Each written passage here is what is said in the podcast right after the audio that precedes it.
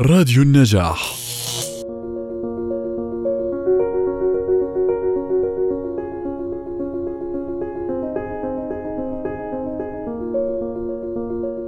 كأنه أنت مش ناوي تعقل وتهدى. مش حكينا ما بدنا حكي بالسياسة ولا منشورات. والله شكلك بدك تودينا بداهية. أنا بقول اسكت. إحنا يا ولدي مش شغل شحططة. مش راح تغير العالم. وبكرة آخرتك السجن. وما حدا بيرضى يجوزك بنته أو يشغلك لأنك خريج حبوس. صدقني هالحكي ما بيطعمي خبز وما بتجيب إلا وجع الرأس. ابلش بحياتك ونفسك يابا. إحنا مش قدهم. هم حيتان كبيرة وأنت حر بس إذا بتضل تحكي وتطلع مسيرات وتشارك لا أنت بتتوظف ولا أخوانك ولا حتى قرايبك ولا بتعرف تشتغل أي شغلة ولا تسافر ولا تطلع برا البلد. عشان هيك بقول لك اسكت وارضى. بلاش يصير فينا زي برا لأنه بكرة إذا صار معك إشي ما حدا رح يقف معك ولا بتروح إلا عليك. صدقني يابا ما بدي إلا مصلحتك. مين منا مستمعينا ما تناقش مع أهله وقرايبه زي هالنقاش؟ وشفنا منهم حرصهم الكبير وخوفهم المبالغ فيه وعشان هيك بسرعة بسرعة بدنا نمسي عليكم عشان ندخل بموضوع الحلقة. مساء الخير لجميع مستمعينا. مساء الخير على أصحاب النهضة والتغيير. ومساء الخير عليك حسام. كيف حالك؟ يسعد مساك يا رهف. الله يسعدك يا رب. ومسا فخم للفخمين. أكيد عرفتوا مين هم. أكيد مستمعي راديو النجاح. معكم كالعادة من أمام المايك وفي قيادة مركبة تقول الأسطورة. أنا حسام الدين الإبراهيم. وأنا رهف الخياط. أهلا وسهلا فيكم بحلقة جديدة.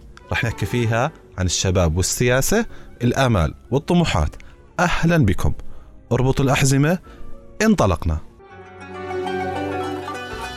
سنحيا كراما لأوطاننا ونبني من العدل مستقبلا نشارك تغييرنا كلنا.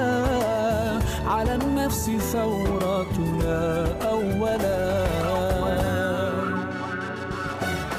نفك قيود تلعب الأحداث السياسية دور كبير ومؤثر بحياتنا كعرب وبالأخص كشباب عربي خصوصا أنه الشباب العربي بآخر عشر سنين غير المعادلة. هو فعليا يا رهف ما غيرها بس هو قلبها وبدلها. أحداث آخر عشر سنين بالوطن العربي ما كانت متوقعة وكمان ما كانت سهلة بنفس الوقت وضريبتها كانت كثير مرتفعة وعالية. شو تقصد يا حسام بأنه ضريبتها كانت مرتفعة؟ تقريبا بقصد إنه الأحداث صار وراها قتل ودمار وتخريب. للأسف أول من دفع ثمن هالإشي هو الشباب والشعوب. وما حدا سلم من هالإشي يا رهف. بس قبل ما نبلش نقاش بحلقة اليوم يا حسام وخلينا نرجع لورا شوي. ونتذكر من لما وعينا على الدنيا وخصوصا قبل السوشيال ميديا كان في خوف كتير من الحكي أو النقاش بالسياسة. أما هسا الوضع غير. كأنه هيك حاسك مستغرب يا رهف. مستغربة وكتير. لأنه أنا أكبر منك حسام فلحقنا أشياء أكتر من هيك. يعني حتى أشد المتفائلين ما توقع هيك من كمية السكوت اللي كانت. يعني زي ما بتحكي جوليا بطرس بكرة بيخلص هالكابوس وبدل الشمس تضوي شموس. فشكله هالكابوس قرب يخلص. يا وطني. بكرة بيخلص هالكابوس بدل الشمس بتضوي رح نتلاقى يوما ما على رغم الجو المشحون. بالوطن العربي غالبا أنت ميت قبل ما تنولد حتى وإذا قررت تعيش رح تدفع ضريبة كبيرة. ضريبة من كل الاتجاهات. أعزائنا المستمعين كان بفترة من الفترات الحكي بالسياسة أو المشاركة بأي نشاط بالوطن العربي هو جريمة يعاقب عليها القانون. فصارت السياسة بعيون الناس أسطورة وغول كبير. خصوصا أواخر القرن الماضي. وياما سمعنا قصص طويلة وقصيرة من أهلنا وتحذيرهم إلنا بإنه نبلش بأي إشي إلا السياسة. ونبلش فيها طبعا. وهي خط أحمر. وزي ما بتقول الأسطورة بلاش يحطوا على اسمك نقطة حمراء. كنت بتحكي عن أواخر القرن الماضي رهف؟ آه حسام خصوصا الحروب والنزاعات اللي كانت بتصير. هي صراحة كانت فترة تاريخية صعبة يعني كان في احتلال وانتداب وحروب بين الدول العربية عدا طبعا عن الحروب الأهلية والطائفية. فالناس صراحة صار عندها ردة فعل عكسية تجاه كل هالإشي. زي ما بنعمل دايما حسام خلينا نشوف رأي الناس. أكيد يا رهف الآراء كثير مهمة خصوصا إذا كانت متنوعة. متحمسين طبعا لسماعها. مستمعينا الكرام سألنا الناس على مواقع التواصل الاجتماعي شو أهم نصيحة سمعتها بحياتك عن السياسة؟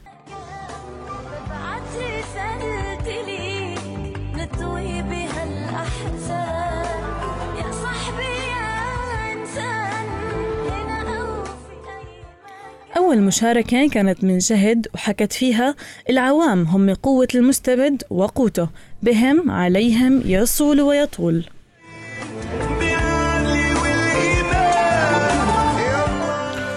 وشاركتنا عائشة وحكت السياسة تمثيل وكذب.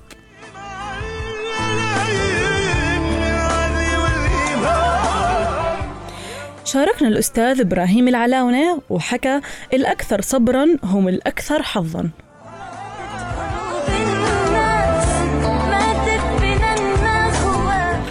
وآخر مشاركة كانت من نور وحكت فيها السياسة ما بالطعم خبز.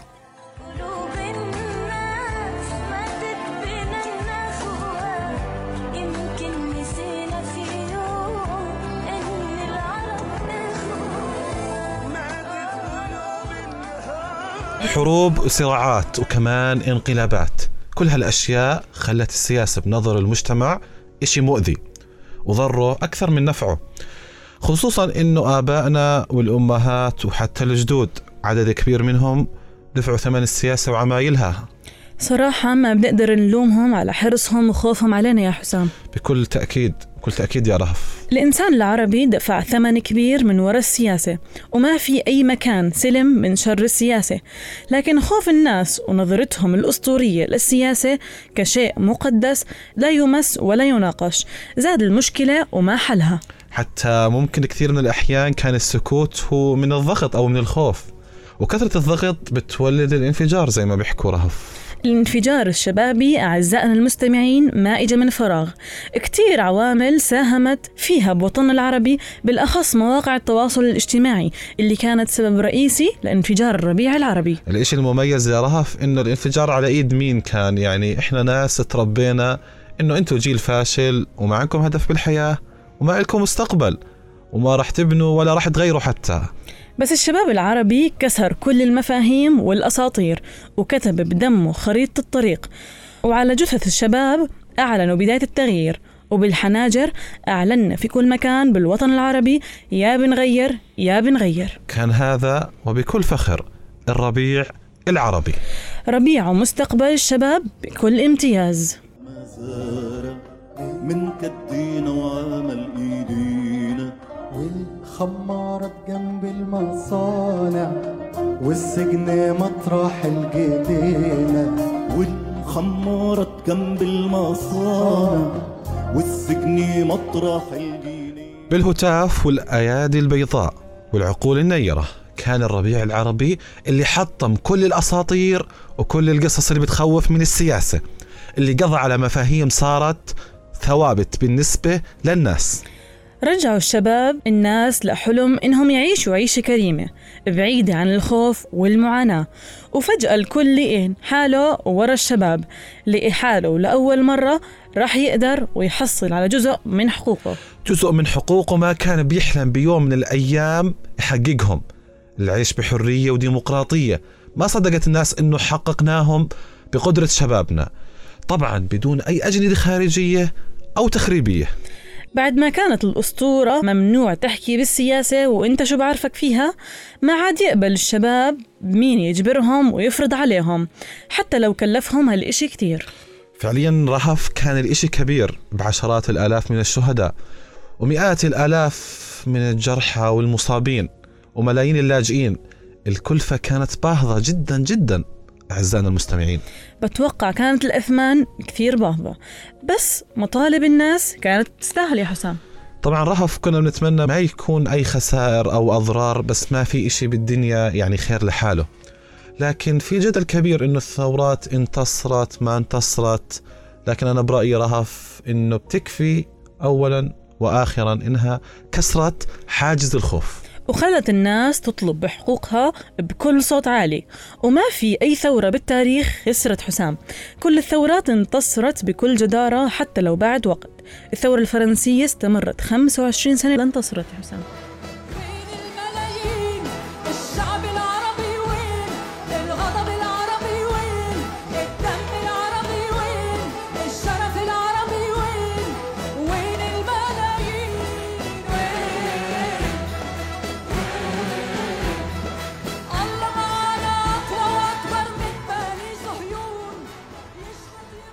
وين الملايين؟ الأغنية اللي رددناها كلنا.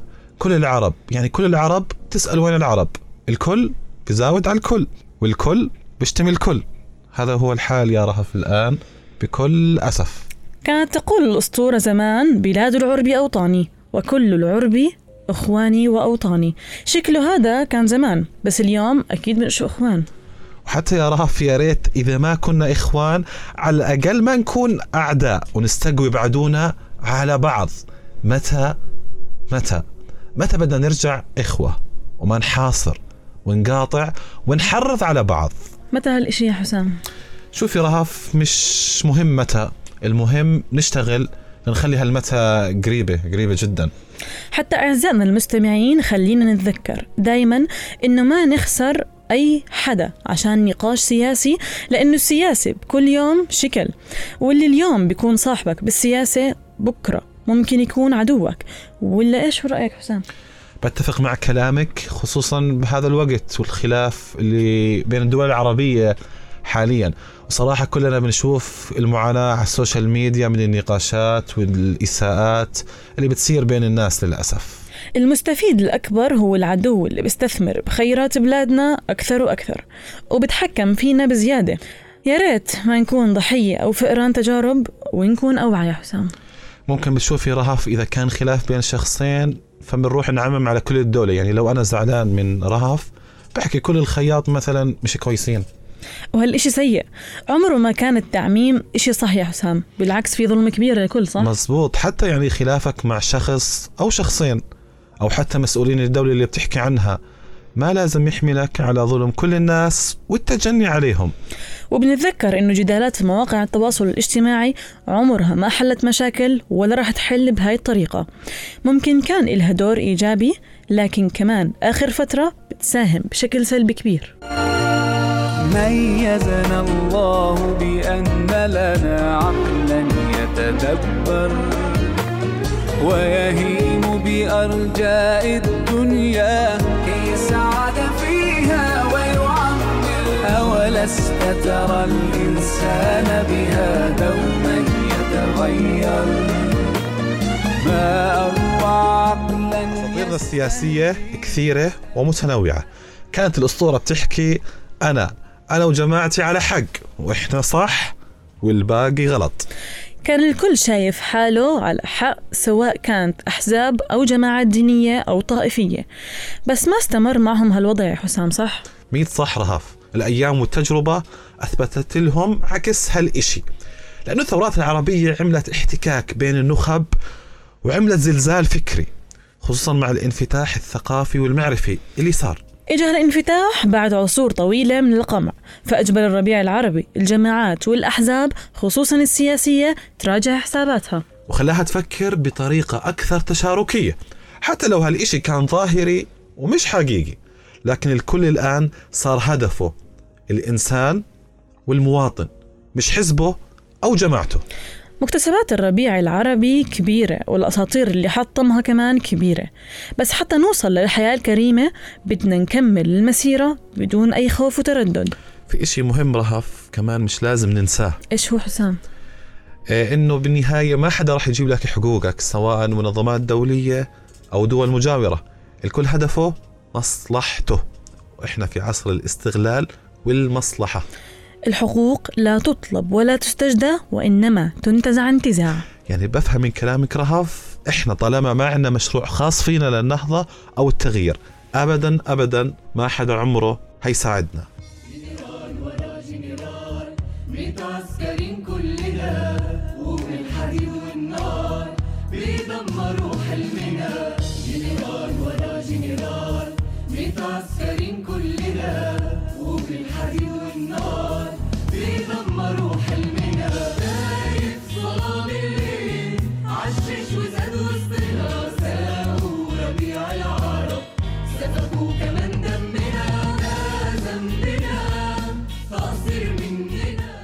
مشوار الألف خطوة بيبدأ بخطوة واحدة والأسطورة اللي ياما سمعناها إنه عمرنا ما بصير فينا خير وعمرنا ما بنقدر ننهض ولازم نحطمها. هاي آخر أسطورة سياسية بقي ما حققناها. عن جد إحنا قادرين ننهض على شرط نبدأ عمل وتغيير.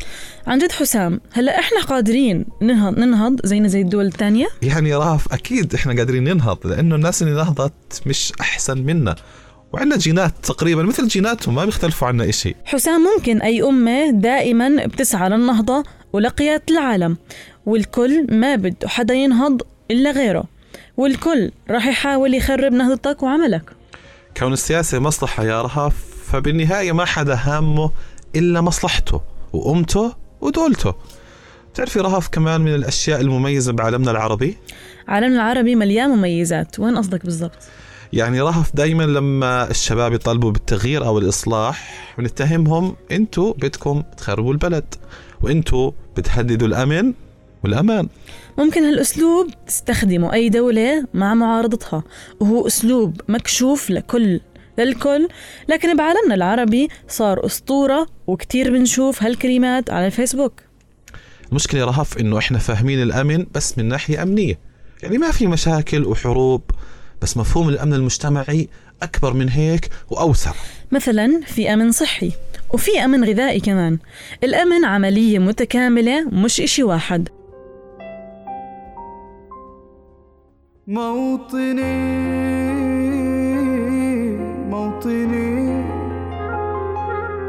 الجلال والجمال والسناء والبهاء في رباك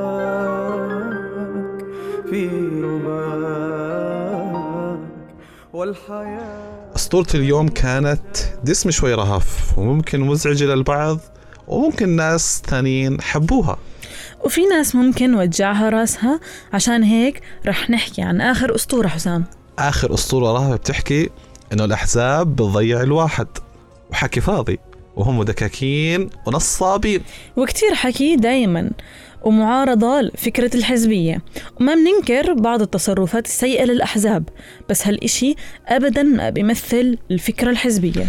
شوف يا رهف حتى حاليا يعني دول العالم المتقدمة اللي بتقودها الأحزاب المتنافسة حتى اختلافها. عشان هيك فكرة إنه الأحزاب بعبع انتهت وإذا ما انتهت لازم تنتهي. ما راح يكون قدامنا وسيلة للإصلاح إلا العمل السياسي الحزبي المدني. هيك بنكون وصلنا لنهاية حلقتنا. حكينا فيها عن النظرة المجتمعية للسياسة وكيف اختلفت من سنوات ومقارنة بوقتنا الحالي. اختلفت هالنظرة وتغيرت ولسه راح تتغير أكثر وأكثر. كنا معكم في هذه الرحلة الاستثنائية. في الإعداد والتقديم أنا حسام الدين الإبراهيم. وأنا رهف الخياط في أمان الله وحفظه.